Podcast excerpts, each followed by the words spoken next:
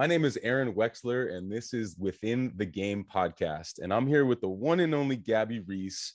Gabby, you are a legend in the sport of beach volleyball, a former model, sports announcer, and now you are a fitness expert and host of the Gabby Reece Show podcast. You're also an author and New York Times bestseller, have been featured on Joe Rogan, The Doctors, and you were the first female spokeswoman for Nike.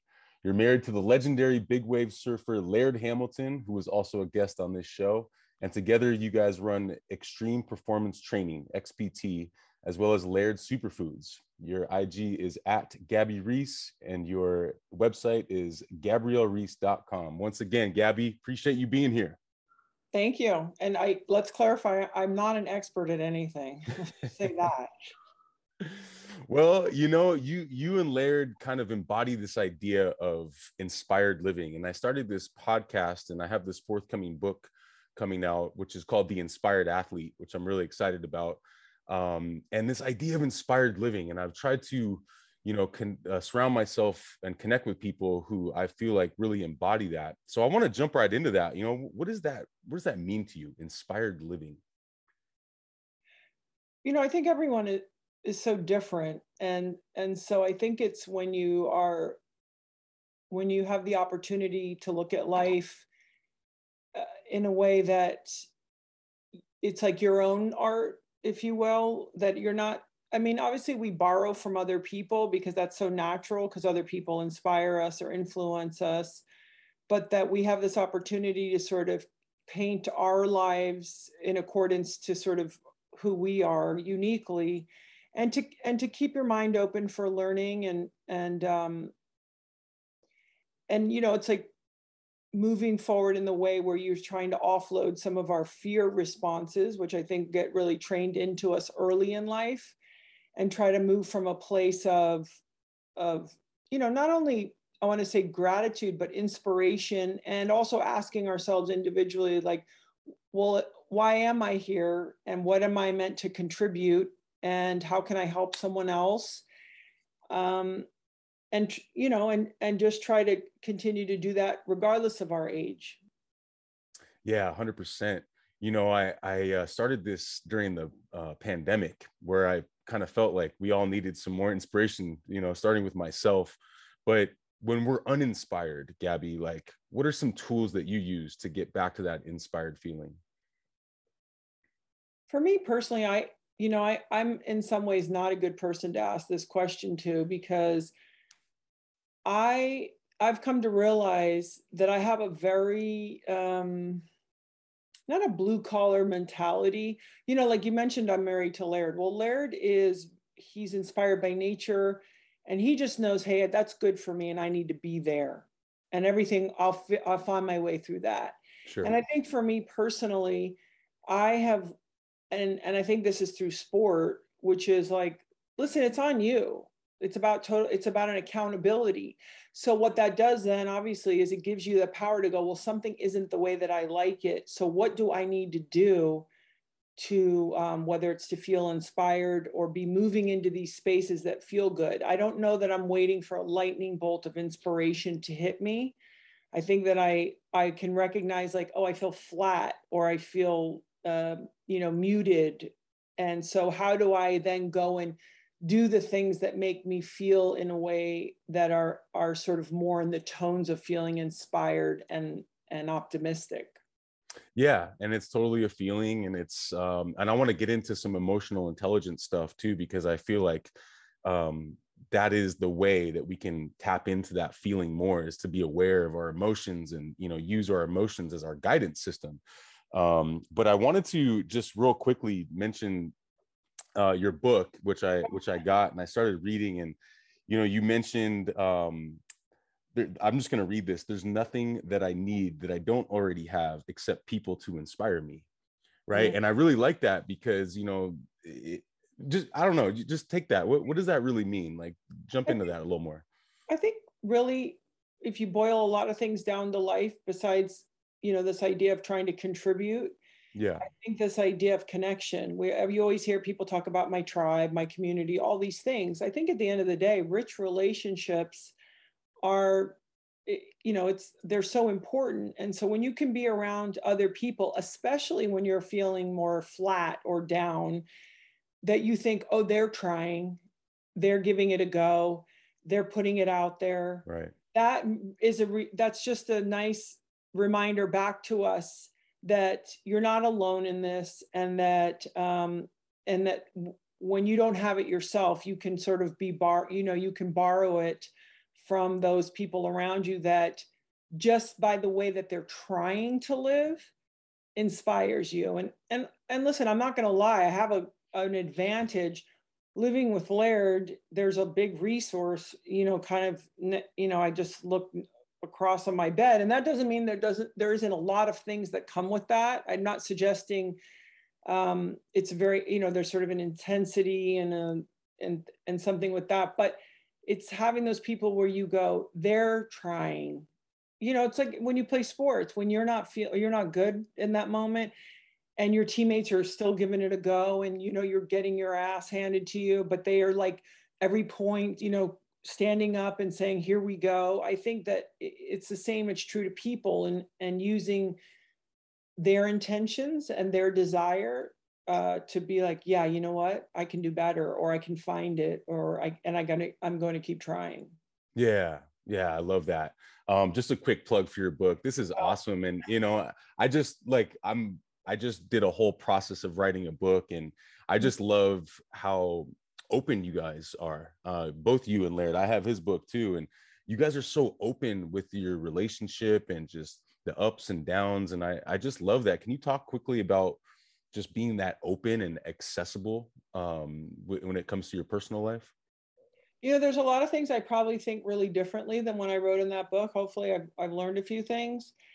And you realize, like, this notion of separation, you know, that you're different than me and I'm not you, and and uh, all of these things. What I've really has, and it actually was one of my daughters that really taught me this, is this idea of like it's all it's all the same. You know, hmm we're all the same. Um, even people that we're having conflict with are ultimately still really us and we're them.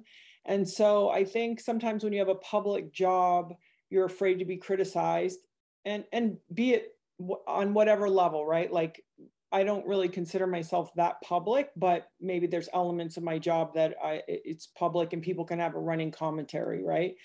but it's it's just sort of not being afraid of that and and um, i think the more you practice that and not and not try to pretend that it's all perfect and that you have anything figured out it becomes a lot less scary and and then it just makes it easier all the way through it's sort of like apologizing you know the more we practice sort of uh, being like oh you know what? I blew that. Um, it gets easier. So i think for both laird and i we're trying to be um, you know with within limits. I mean obviously certain things you you do keep more private um, that you sort of think i'm not really so different in my closed doors than i am in the thing that i'm portraying out there. Yeah. No i think i think it's great. And i think you guys both have this whole idea of no fopo which dr mike gervais taught me about which is fear of other people's opinions and we don't want to have that right we so i think you guys both have that no fopo yeah i mean listen i don't love it when people put me on blast i'm not going to lie laird really is pretty good about it. um, but what I've learned is that if my if I'm trying and or my intentions are lined up and I'm putting effort out there, I just you know Byron Katie says like what you think of me is really none of my business, and I, I really tried to take that on. But of course, sometimes you get a somebody says something and it has you have a moment of a sting, and then you go, oh, there's my ego and whatever, and I'll just keep going. Yeah.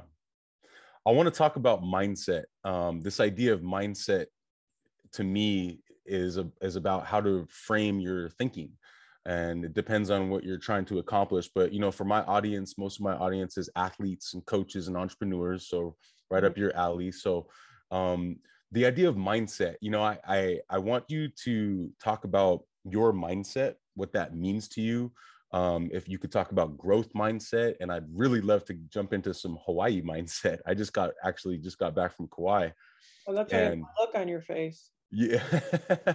no, I did. I just got back. I played in the dino Um, you should. Oh, yeah. I was there when you guys were playing. My old partner, Coppin um, Colburn, maybe you saw him. There. He's sort of, I always say Coppin has the athleticism of a professional athlete who just was not a professional athlete. And they mm-hmm. say, don't get beat by the girl and the short guy. great tournament. That's great. It was so fun. Yeah. But I um you know, I just I felt that aloha vibe. I felt that spirit. I went to Hanalei afterwards too. Mm-hmm. For people who have never been to Kauai, you know, could you just talk a little bit about that mindset of just being there and soaking all that aloha up? Yeah, you know, one thing I've learned, I grew up in the Caribbean and the culture there is very, very different. Um, I've learned a lot living in Hawaii, and obviously Laird was raised on Kauai. He was raised in Wainiha, which is sort of between Hanalei and, and the end of the road is you know one it's it's like you don't take yourself so serious you don't have so much self-importance you know you'll even hear a very young person from hawaii say oh they were very humble right and i think that baked into the culture is a graciousness and a humility that maybe the mainland doesn't quite embrace that real strength and power comes from you know a humility and um and and just if I have something that I can share with you, I will. And the helpfulness and the sense of community. Um, I am, you know, I'm I'm very humbled by by the Polynesian culture. Even like if you look in the old, you know, sort of older traditions, they never believed in owning anything. You just were a good steward. And so I think for me, that really Laird and I talk about it a lot. It really resonates with us. But right there, conversely, right, that's a warrior culture. So mm-hmm. it's this beautiful blend of like, hey, I'm going to come with to you with love, and I'm going to offer you things. And when I say something, I actually mean it. Like in California, if someone flips you off and you actually aggress them, they freak out and say they're going to call their lawyer. Right. right. But in Hawaii, it's like very few words, but they might slap your head. Right. So I lo- I actually love because it's more like nature it's like you know it's not a lot of lip service yeah. And um so i i really and the nature there i i believe i always joke that god i know has offices everywhere on the planet but definitely is one is in the north shore of kauai. He keeps an office or she keeps an office well you know they keep an office in there and um it's very it's it's very very powerful there i find. Yeah it really is. It's, it's a very special place um, I heard you on another podcast talk about big wave passion mindset. Could you talk a little bit about that? Oh, well, I mean, living with Laird, obviously I don't have that. I've been out in the ocean. I've been in, you know, in front of a wave with a 50 foot face. And I used to think, why would anyone on purpose go towards this? And um, Laird said his, his uh, dad, Billy said, you know, big wave riders are born, um, they're not made. So I do think it's one of the sports that you have a calling towards, and that um, it's a very interpersonal uh, relationship with the ocean, but it's also a very frustrating one.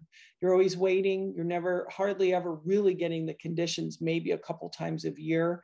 So, um, at least from my experience witnessing Laird, especially who is who's genuinely dedicated to this pursuit, it's like it gives him also it makes right of the world.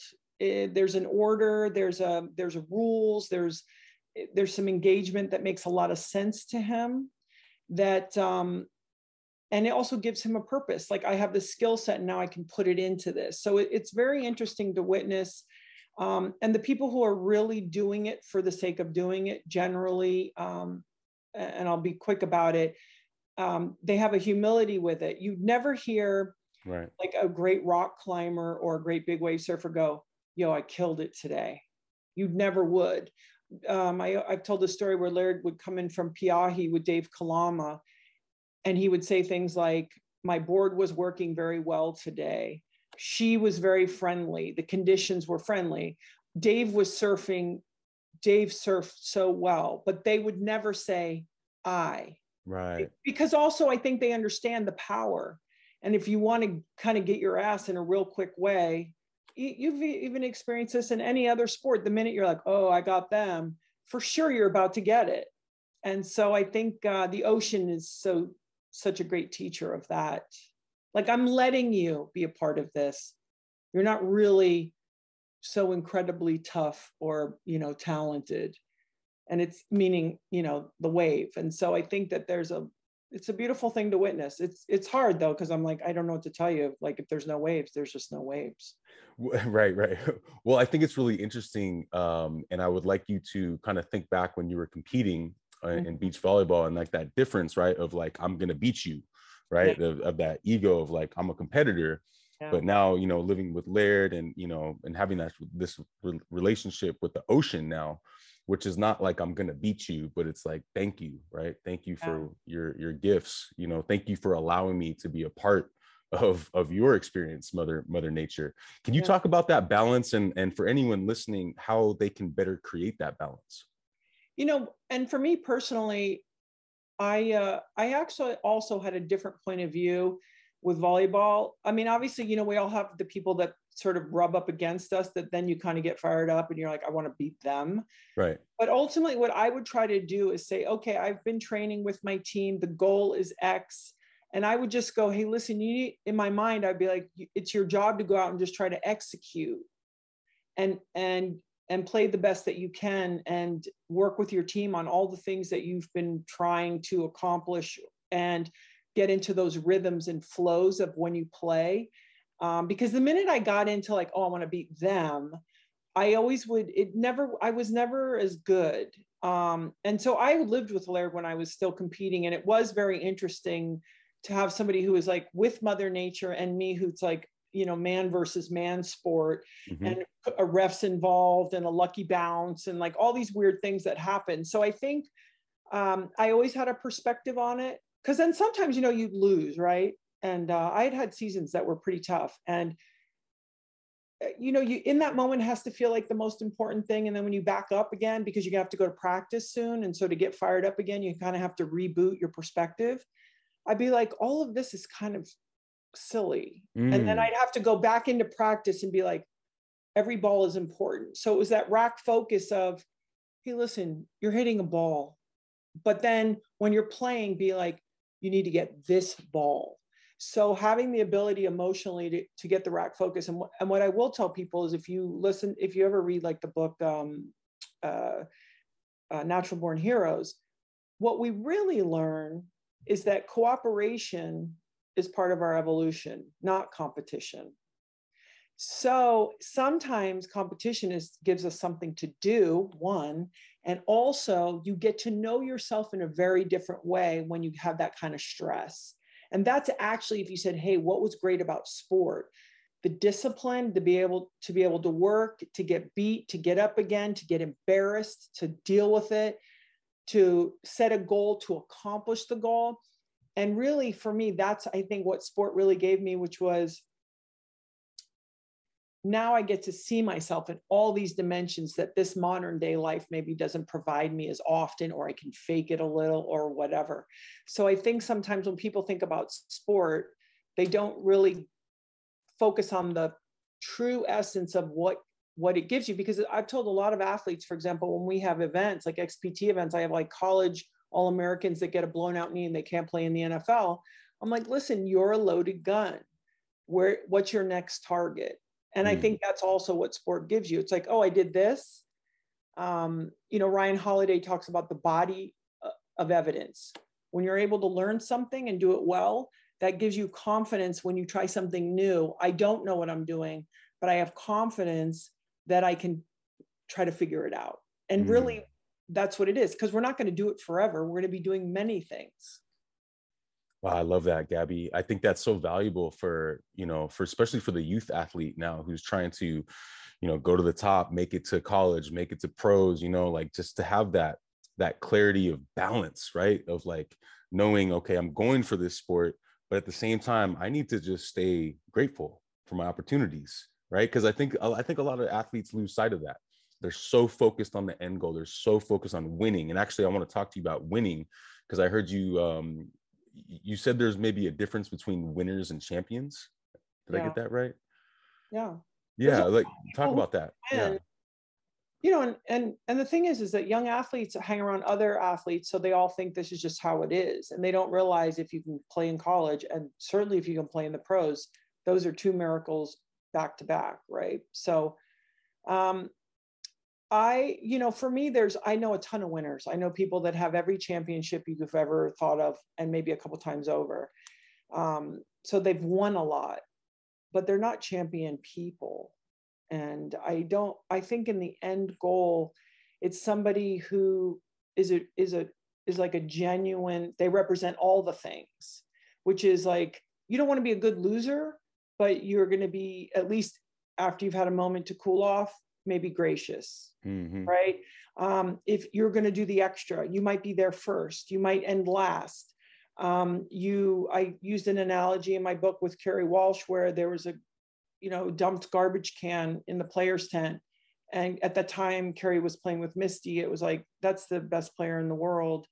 Kerri's the one who picked up the garbage can, right? So it's it's kind of really trying to be more well-rounded if one were to think of it like a renaissance person right? Where you you have an appreciation for nature or art you know how to communicate with people you know how to be kind you know how to be strong. So i think for me when i think about a champion human being not just like oh i'm a winner. Okay well i know a lot of people that they're kind of schmucky and they they've killed it. Yeah even in life too, right? You could be a winner financially, but are you a champion? You know, are you a you have champion mindset? And I love what you said because to me, champion mindset is being the best version of yourself. Yeah. Right. And like being the champion version of yourself in all aspects, not just in sport um, or you know, in business right it could be it could be anything and that that leads me to my next thing uh, which is all about personal growth mm-hmm. you know and and that's my message to the to the kids that we coach and um, with this whole book and this whole idea of inspired living is like let's grow right? And i know you you talk about that a lot. Um, i heard you talk about you know personal growth is all about checking in about who you are you know having that curiosity for your own expansion. I was hoping you could expand on that for my listeners because um, i feel like we all myself included we get caught up in society or the news or other people's stories, right? And we, sometimes we lose touch with this idea of our own personal growth. Well, you know what it is, is it's not being transactional or strategic about every single thing that you do in life, mm. everything you say. It's really important that check-in gives you that direct ear to your own spirit to say, what do I really like? Where do I really want to be heading? Not, well, the rest of the world's doing that, and that gets a lot of attention and that gets a lot of money. And so I should be doing that. But and trying to quiet that down and and also just being forthcoming. So for example, if I have friendships, they're friendships because of the friendships. Now, if I have a friend, let's say that maybe I do have a business idea with, I isolate that so that it's not all bleeding together. And I'll say, hey, can I take a meeting with you? Excuse me, I have a business idea so that I know I'm staying honest and I'm not being transactional. I'm not trying to get something from somebody. I'm not being cool to this person because they have that. But I'm really looking at like, first of all, do I even like that person? Because if I don't, um, am I really going to be friends with them because they got a boatload of cash or they own that company that maybe could benefit me later? So I I think that that really helps. And then what happens is your painting that is your life sort of ends up reflecting you genuinely. And when we talk about success and defining what success is, I definitely think that's a way to be successful because nobody can, nobody's painting, you don't have to compete with anyone it's yours. Right. It's you. And um, and I think it most it makes most people feel pretty good. Right. Right.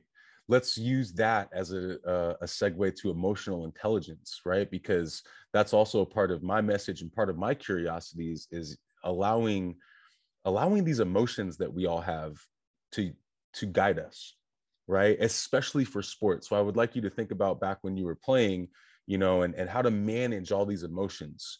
Um, you know, you're winning, you're feeling great, you're losing, you're not feeling great, you know, you're hurt, you're not feeling great, you're healthy, you're feeling great, you know, like this, it's just this constant emotional roller coaster. And so, what are some tools and tips that you can share to help manage all those emotions? It's a great point because it's really hard to do, especially if you're hurt or you're losing. I think it's looking at it instead of being like, oh, I'm good, we're winning, um, you know, I suck, we're losing, or we're losing, I suck, right? It's sort of understanding that everything is everything. And so if you're going to be a winner, you're going to be a loser. If you're going to be healthy and jump out of the gym, you're going to have times that, you know, your knee hurts or your ankle gets twisted. And everything is everything. So winning is losing, you know, succeeding is failing, um, feeling confident is being scared. Instead of all these separations and gears that when we approach it like, oh, and this too mm. is hmm. part of the story. And and also, you know, like being honest. So for example, if you have an injury and you go, I feel really scared that's okay. Don't hold that in and then be angry because you're covering your fear. Just tell someone that you trust. You know, this injury, it's got me scared because I'm not sure if I'm going to play and I really love playing. And then, you know, and also, you know, you're being as responsible. Laird is a good example of this. When Laird has things that make him uncomfortable, something that he's afraid of, or an injury, he goes right at it. He's a compliant patient because people complain about stuff but not do anything. So that's the other side of it is what can you control? What can't you control? There's reason there's prayers about it, right? And it's it's just getting that relationship even with the muck and being like, wow, this really sucks. And I'm scared and um, I I hate I've cried behind bleachers. Let me tell you, as an adult female, I have, you know, got my butt kicked so much that season that book was written that by the fifth tournament, I was like, you know, and then it's like, okay, dust yourself off and here we go. But it's seeing everything is everything your opponents are you you're that it's like it's all part of it and and um and saying like everything we do in life that means anything to us it always has all the shades. It just does. And by the way the other thing is especially for entrepreneurs everything takes a minute. Mm-hmm. Mm-hmm. it just does. You know it's like it things take time to build and grow and um and it really can suck sometimes. And like i heard somebody say you know the the top of one mountain often is the bottom of another. It's just like when you can get that perspective you're like oh cool i'm in for the process and i'm not going to hold my breath to enjoy my life or my relationships till i get there. How do you weave that into your day to day right. Things like that. Right. I love that holistic approach. And then that's, I definitely wish I kind of knew that as a youth athlete because we don't really see that as, as kids. We just see winning and losing, or I'm feeling good, I'm not feeling good. We don't really see that holistic approach. So if there's any coaches or, you know, parents listening, you know, let's try to teach the kids that. Um, it's not easy, you know? well there's a, there's i think two things on that one there's a great book by rich diviney who was a, a seal who used to also train the seals called 25 attributes so for coaches um, he says listen i can teach you to pack your pack and shoot a gun i can't teach you to be humble i can't teach you to have a sense of humor when it's all coming down so also for coaches to recognize certain attributes and certain athletes that they're born with that you it's not about developing them it's understanding how to organize it because one shoe doesn't fit all, right? Like one mm-hmm. guy needs a kick in the ass, and one guy, it's like, hey, you got this. One guy, you got to be like, hey, take it easy. You know, like everyone's so different. Um, so 25 attributes is good is good for that. But also, I know this is the way it goes. I think this is how we learn. I don't think we're supposed to know when we're young because that forces us to go, this isn't working. And that's why we learn. If we knew this when we were 15 or 20, I don't know that we could arrive at a place where it would feel important to try to understand it. Yeah, that's a good point for sure. Um, I want to jump into health. I know you're you're very passionate about health and wellness and and you know before we talk about that, I would like to talk about your healing journey uh, because I know you had a knee. Well, right. Well, I specifically I want to talk about the the physical injury you had. The, I think you had a knee replacement. Oh yeah. And I think Laird had a hip replacement the same day. Am yeah. I right about that? Sure. So like going, I, would like you to talk about going through that um, as a, as an individual, and then together, you know, how you guys manage that emotionally, mindset, growth. Like try to put all mm-hmm. that together for the healing journey that you guys went on? Well, so first, before we did this, we tried everything possible not to. And then I think you get to a place where it's like a tough decision. Let's say to, for one of your entrepreneurs or your bosses or your coaches, where it's like, okay, we've assessed everything. We've assessed it every which way. We've talked to everyone. We've evaluated. This is the only option.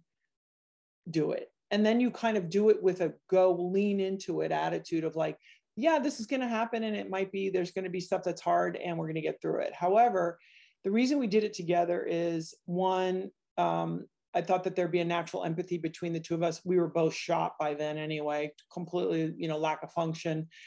Secondly, and I'm admitting this, and as Laird's partner and wife, what I the knee is harder than the hip to recover from, right?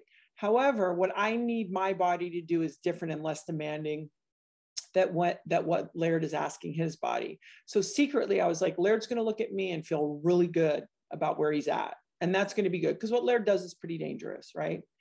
Um, and so I think it's just everything is a process or a formula, and you just know this is going to suck. I'm not hmm. going to sleep.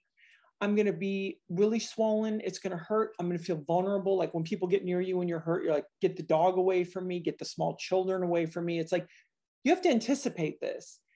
And then it's sort of like a fact. It's like going into the ice tub. It's cold. Yeah, no kidding. You know, it's like when you're healing, it hurts. Okay. I think we get so afraid and, and we get so disconnected from those uncomfortable emotions instead of being like, yes, this is this is painful. Mm-hmm. And then now what can I do to make myself feel better? So I think also what helped me though is people did tell me, hey, listen, the first 30 days on a knee replacement is pretty brutal. Mm-hmm. So what I committed to myself was I wasn't going to react too much. You know, when you're doing those stupid little circle pedals with the, you know, and the, you know, you want to take the therapist and put him in a headlock and just be like, yeah, okay, I'm a day seven, I'm a day 28, you know, things like that. But do everything you can do because people will complain but not do their homework when they're injured. So if I could say to anyone, like Laird is a great example. If they tell him do 10 minutes, Laird does 15. If they tell him do it twice a day, he does it three times a day. Me, not as much. So be a compliant patient, participate in your healing, because that also will make you emotionally feel like, yes, I'm doing all that I can. Don't sit there and eat ice cream and create inflammation in your system, but be like, hey, I'm going to do everything I can what I eat, who I hang around with, the extra homework I can do, whether it's stim or icing or whatever, on being on the stationary bike. And I'm going to give it my best and see what happens. Yeah, a hundred percent. Uh, so I haven't had knee replacement, but I've had two knee surgeries, uh, meniscus on both sides, and I remember being in that ROM machine for on the set for the second time, and it was just so frustrating and i i just remember that feeling of frustration and just like almost a little self-doubt like can i get through this oh yeah you know and and it just like and it bums a lot of athletes out when they get hurt you know and i just look at you two and you guys are able to bounce back so quick it seems like that anyway you know and and it almost like easy you know and i know it's not i know it's not but it just seems like it you know and I, I just remember back to that feeling of like oh that that's like do i even want to play anymore? Can you give anyone some more advice about getting through an injury staying focused on their craft staying focused on healing maybe visualizing what they're going to do when they get back to the court anything like that well first of all you said something really important do i even want to play so i think what's great is it's not all gravy. So, what is our real reason for doing what we're doing? Do we genuinely love it, or are we just kind of good at it and now it's our job? So, that's actually a huge opportunity for you to have a clear understanding. Because you could be, if you're running around the court and it's like, hey, do you want to do this? Oh, yeah, this is great. But when you're down and out, it's like, do you really want to do it?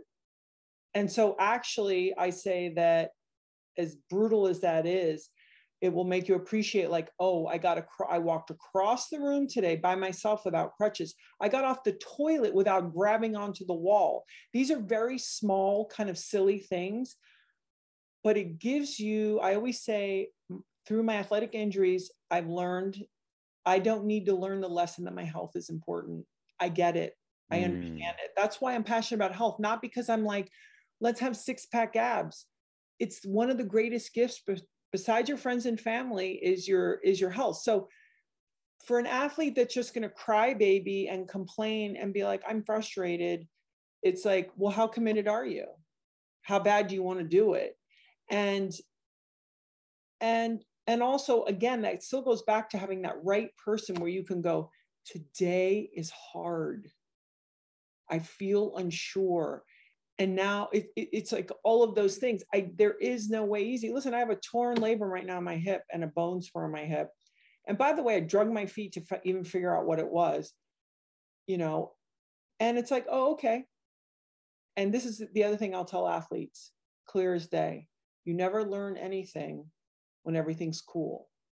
You will learn everything that will make you better because something hurts or mm-hmm. it's not going well. We only make adjustments when it's not good. I know more about things to eat and drink and ways to stretch and tools that are out there to help me because of every injury, not because I was so healthy and great. Nobody touches it when you're feeling good. So I want to remind them that they're in school, that maybe they're going to learn something that helps them prolong their career five to seven or 10 years because of that injury. That's a great point. That's a really good point. Um, talk a little bit about training. You know, you you still train all the time, even with you know you have your injuries and your healing journeys and stuff. But you you uh, you're passionate about training, right? Talk a little bit about that passion, where it comes from, and you know how you keep going. And you you talk about it in your book, like yeah, there's just some days I just don't feel like it, and then I'm like, you know what, let's go because yeah. I gotta go, I gotta do this, and I know you're a leader too. There's other people that that are following you for your training stuff. Talk about that training. Well, it's the medicine. Besides like the food, it's the medicine yeah. me for sanity, for self care. Um, it allows me to be able to extend myself further. So when people are like, I'm trying to do a lot of things and accomplish things, it's like, yeah, well, you better train and you better take care of yourself. So I have a lot of things I want to get done, and I'm trying to be a lot of things, not only for myself, but for my family and my work. And the way I do that is by being, I don't chinch on my training. And unless someone's getting driven to the hospital, it's on the calendar and it's going. And so what I've learned is I took the emotionality out, out of it. And um, and also I, I'm well connected to the feeling of when this is done, I will feel more proud of myself. I will respect myself more because the thing I did here was honest. Mm-hmm. I worked because sometimes I get rewarded for things in my life that I didn't work that hard for. And sometimes I work super hard at things and I don't get rewarded. We all know this from business. This is the one thing, there's a reciprocity in there, which is like, yeah, this is in this is in my control. This is really honest. The minutes, the sweat, the discomfort, and um, and also it's a real gift if you actually have time and a thing where you can train, and if part of it, if you're an athlete, is your job, then guess what? It's a gift. I'll, I'll tell you a really quick story. One time we were doing an XPT event in Miami. They had a Spartan gym at the one gym. It's something else now. Anyway, I was in there and I was like, oh, I'll get a quick workout in because those are the days I usually don't get to train because I'm training with everybody else. I was in there lifting weights and there were guys doing construction in the room next to me, carrying very heavy items in and out of the gym. And I was like, oh, these guys really work for a living. I'm the idiot in here, like picking up dumbbells. So I think it's also that perspective of how lucky are we that this is what we get to do. Mm. And it is our job, whether you're a professional athlete or you're an entrepreneur who's putting fitness into their day to day life, to take care of ourselves. There are so many people out there who really genuinely don't have the time and they're just making it happen. So if you actually have the a window, 20 minutes, 1 hour, you are very very fortunate. And what about when you just don't feel like it? You're like, "Ah, I just can't I can't fire up." What, what do you use to fire up to go to your workout? That goes back to the accountability because the thing is is everything i do and i i say i'm saying hey i would like my life to look like this and i would like the people in my life to be of this caliber i have to be that I can't just give lip service. You have to do it. And you can't be like telling everybody, like, I don't train about, oh, I trained so hard today. It's like you just have to do it and be it because then hopefully maybe you'll vibrate it a little bit. Mm-hmm. And and then your life, then you'll attract those things. But um the other is just like that's baby time. That's like, I don't want to. Now, if you're really tired and you have it, you're it's for real, then that's the time also. Flip side of that is we also need to learn how to genuinely be kind and loving to ourselves in a real way, not let yourself off the hook way and say, you know what? It'd be better to do things that are slower or nurturing or just go in the sauna, eat really well, chill. That's good. But you got to hold yourself accountable and you can have that dialogue. Yeah, this sucks. I don't want to do this. Cool, great. And here we go. right. um, but I look at it as the investment in my life when I do that, I'm trying to attract all those other things that I'm asking for, and I have to do that by my own work. Love that. Nutrition. Can mm-hmm. you give some nutritional advice to some athletes out there? Like, for example, for myself, nutrition has been the one thing throughout my whole career that has just been a question mark. It's like, what do I eat? When do I eat it? You know, like I've I've talked to nutritionists, you know, I've read books, you know, yeah. I know you're very passionate about it. Yeah, just just take that and run with that a little bit. Sure. I mean, it's hard. First, uh, you know, I'll, I'll quote Laird, you know, plants and animals, if you are not a vegetarian or a vegan. I think this idea of like lots of goos and bars and all that stuff, if we can avoid that stuff, great. If you can avoid snacking, better. Hydration, you know, we see her, everyone hears that till the cows come home. There could be no truer statement about really learning how putting minerals in your water, hydrate, hydrate, hydrate, right? Avoiding injury, flexibility, sleeping better, elimination. This all centers around hydration. So if people want to jump higher, be hydrated. I, I could start there. Now, one thing I've learned recently, there's a book called The Glucose Revolution. All of us need to avoid very drastic glucose spikes throughout our day. We think that's for someone who's diabetic or pre diabetic. That's actually not true. Because what happens is if you have big, sharp spikes, i.e., some sugary muffin in the morning, then you get the drop. Then what happens is you're tired and you eat more. You're hungry. You have there's leptin and ghrelin. You have hormones that get released when you have these big spikes that will make you eat more. So if I was an athlete, I would start my day definitely with more um, and it's hard to be like have a salad. So something fibrous in the morning and animal and fat. So what the order is this. If your plate is set up with sweet potato chicken and broccoli if you and i eat it just to give you an idea you eat your broccoli your fiber first then you eat your chicken animal protein and fat second and then you eat your carbohydrate or sugar last. Hmm. your glucose spike i think is minimized by about 43% just by the order of your food. So if people could just at least figure out and eat in these orders, they would avoid those spikes. Interesting. Um, I think female athletes, it's really important to get enough healthy fats. Um, you know, women typically are a little more afraid of like fat. I think, you know, avocado, olive oil, and coconut. Those are the fats we eat. Unfortunately, all of our dressings have sunflower and safflower oil. If we could avoid, you know, sort of hard nut seed oils, they create chronic inflammation. And then sugar and dairy together is not your friend. We, what is that? That's ice cream. If people are drinking alcohol, um, you're not going to hear me be like, "That's great for you." It's not. Mm-hmm. It's it's not. And also sometimes it leads to careless eating, right? Mm-hmm you have a couple drinks and you're like, yeah, oh, yeah, that whatever jalapeno popper looks good or whatever. so what I would say is, but every athlete's different. So experiment. Um, uh, don't have tons of snacking. And if you are gonna like you go, hey, I really want something sweet, do it right after you train, because then your muscles are open, they'll at least absorb the glucose for you. Um, but real food, I think we overthink it. Yeah. I think we overthink it. Yeah. And um, but having said that, having said all that, when you have athletes that have events sprinkled out through a day, I do think they need to work with a, nutri- a nutritionist to see how are they getting that maximum energy. And it's hard to know. What are the hours in between? How long are they competing? What type of athlete are they? Like tennis players, right? A male tennis player can be out there three to five hours. You could have certain athletes where they're competing three times in the day. So For sure. I think it's also specifically looking at that.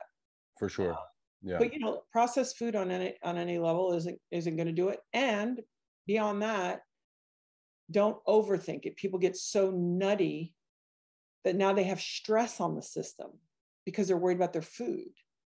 And I still think, you know, it's the worst thing you can do. Yeah. Yeah, no, I I relate to that too. Like when I when I don't meal prep, which actually is often, I, it's just hard for me to meal prep. I do feel that stress. What am I going to eat? Where am I going to get the food?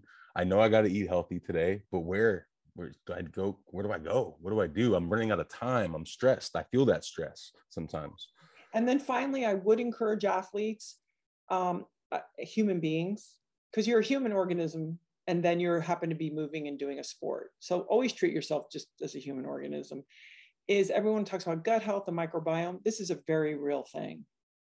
If anything is is awry, it would be worth looking into your gut health and seeing if you have, you know, any you know sort of punctures in your lining and things like that. And let me also remind athletes, nobody wants to hear this. Aspirin and anti-inflammatories, they put holes in your gut and they will kick your butt and so, even though we need it because we have to get through, just be super mindful of kind of the other side of that.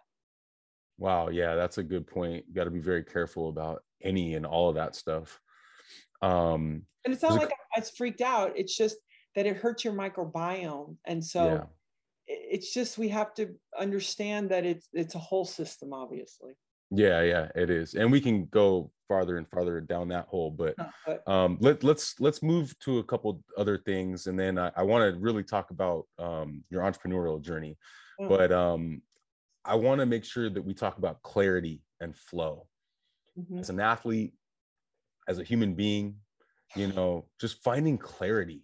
You know, and and I know Laird talks about this a lot. And you mentioned honesty. I, I feel like honesty leads to clarity um, just with anything that you're doing, whether you're pursuing a sport, business, just trying to be the best version of yourself, um, staying, finding that inspired feeling, but that clarity, right? Like, what comes to mind when I say that word clarity for you? Just nature. You know, like I think if you need a North Star, because the world is a confusing place, and sometimes our feelings and thoughts are confusing. So for me, that's why I like to look at horizons a lot. And I don't mean mm. like sunset and sunrise. I'm not even that romantic. If I can just see some kind of line, it reminds me of my one insignificance and two, it, for me, it's just very, it's like orienting.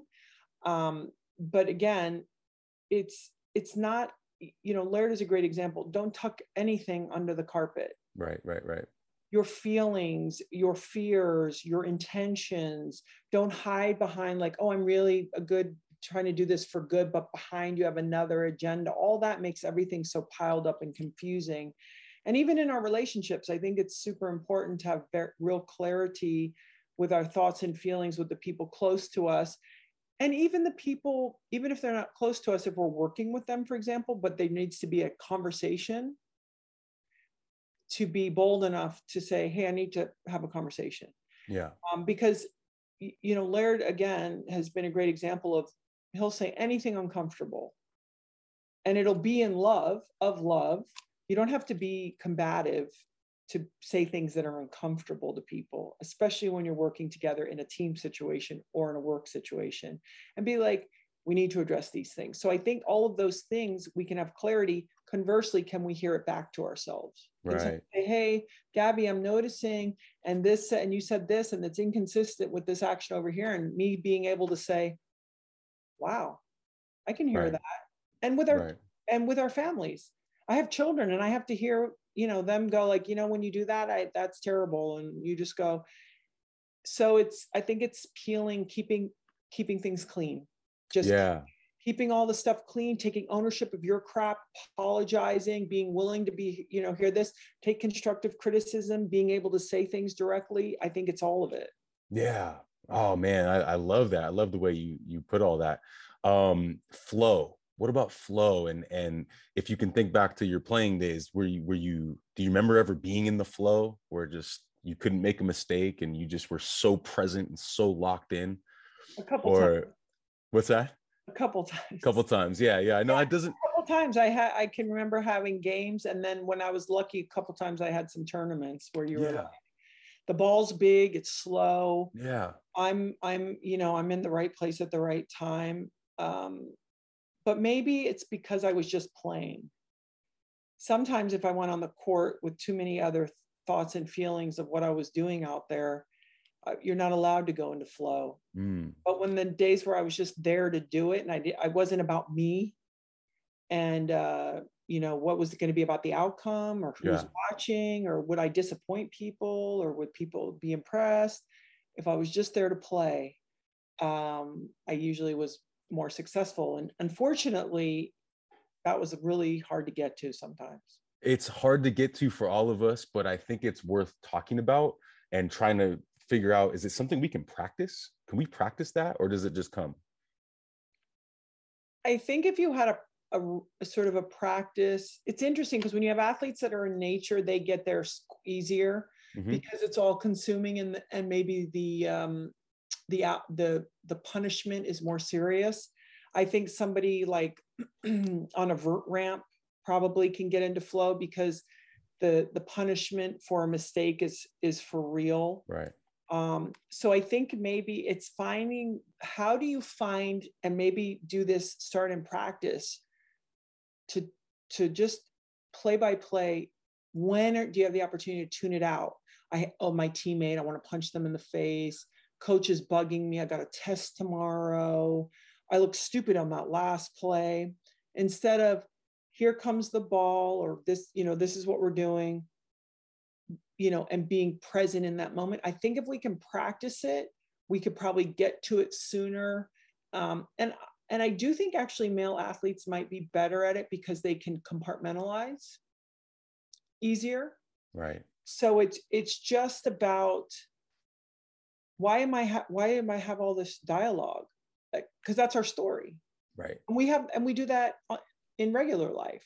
I have a narrative. I was raised like this. My mom did that to me, and this happened, and blah blah blah. It's like, no, it's just right now. That Mhm. even that last point, it doesn't exist. That person who transgressed you, it's over. Where what are we doing? And that test, it's tomorrow. We don't know. Right. So how do we just be like, you know what? It's like I'll let that take care of itself. This is what I'm doing right now. I love that. I, I really love that. And I, I think I think you're right. I think we can practice it. I think we can practice the um, the ways to get there for a moment, right? It's it's Yeah. hard to do that for sustained moments, but Oh, yeah. you know, can we get there for this moment? Can I just get there for just a moment, you know? well it's it's when you're in that harmony of the rhythm of what you're doing and you're connected it's the one it goes back to that oneness. Right. your teammates you you're with the ball you're even understanding your opponents. And so we separate ourselves from everything and everyone. So when we can stop doing that um i think it's easier. I certainly didn't understand that when i was competing. I think um i got there a lot of times by accident. Yeah, yeah, for sure. Well, let's carry that into your entrepreneurial journey. Uh, I'm an entrepreneur. I think it's like one of the most beautiful, tough, hard, but most rewarding journeys ever. Um, talk a little bit about your journey as an entrepreneur, how your your uh, uh, experience as an athlete has helped you as an entrepreneur. Um, you can mention any of the Laird superfoods and the XPT, anything. yeah well i think like. You know if you see the businesses that i've been involved with creating you you're not like oh i would have never connected that. A lot of it makes sense. So when i say that it's because i try to also work on things that are a genuine extension of who i am or my beliefs um, or what i'm passionate about or what i'm really using in my own life. So let's start there because there'll be a lot of people who are entrepreneurs and they go well you know the tech business they're getting billion dollar evaluations. That's what I'm doing. Right. Do you like that? Are you interested in that? Are you good at that? So I think it's first um, coming at it because it's it, it's hard and you know i've had many businesses that failed and even the businesses that are very successful it is hard right and so when first what i always say to people is you know it ha- you have to have that kind of relationship with what you're selling i put that in quotes because you got to believe in that. You have to be proud of that. You have to be genuine. And it's the same with sport. Why are you doing it? Why are you there? Is it to be like check it out or i can make some jing. Yes. Do i want to have businesses that crush and are successful? Sure i do. But that's not the order of things. The order of things is would i use this? Can i share this? Do i feel proud of this is there a place for this? Because the other thing I always say to entrepreneurs too, pretend like nobody cares.